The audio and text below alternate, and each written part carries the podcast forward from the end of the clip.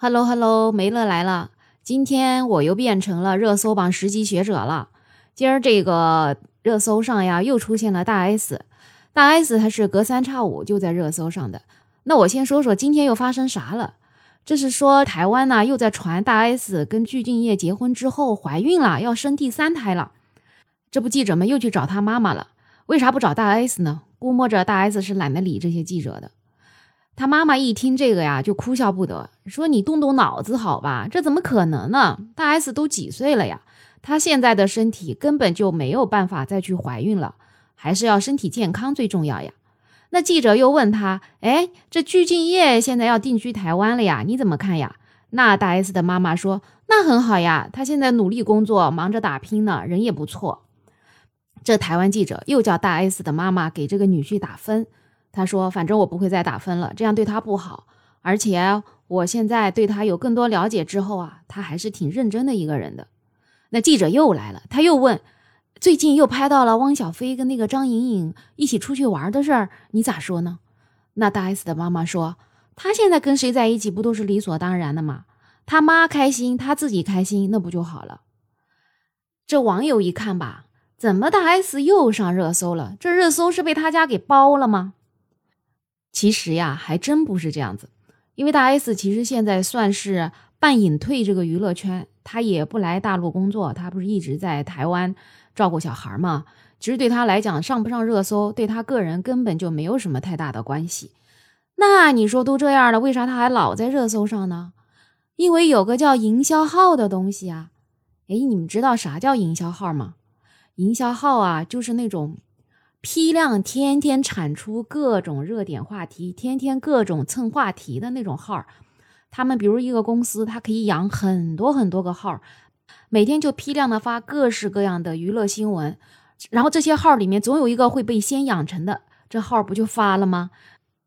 所以啊，这些营销号他就每天看谁的热度大，他就要蹭谁的热点。那大 S 不是热点还可以吗？加上跟汪小菲的这个事儿。所以这不是隔三差五就上这个热搜榜了吗？那前几天还发生了一个事儿啊，这个董洁带着儿子出席了一个活动，这营销号又赶紧凑上来了，发了董洁带儿子出席活动的这一条新闻。完了，你知道吗？他竟然被董洁的前夫，他儿子的爸爸潘粤明给转发了，说潘粤明要得到儿子的消息，还得从营销号那里才获得。这潘粤明还谢谢营销号了呢。所以你说这营销号吧，它还存在的挺恰当的，但其实不是啊。它很多时候它就完全以这个流量或者利益为目的的，它经常就收集一些各式各样的信息，完了就各种粘贴、各种堆积，就再推送到各种账号上去。它具体呢，经常还会捏造呀，或者洗稿啊、抄袭呀，反正基本上没有他自己的思想。因为有自己的思想，那得多慢呢？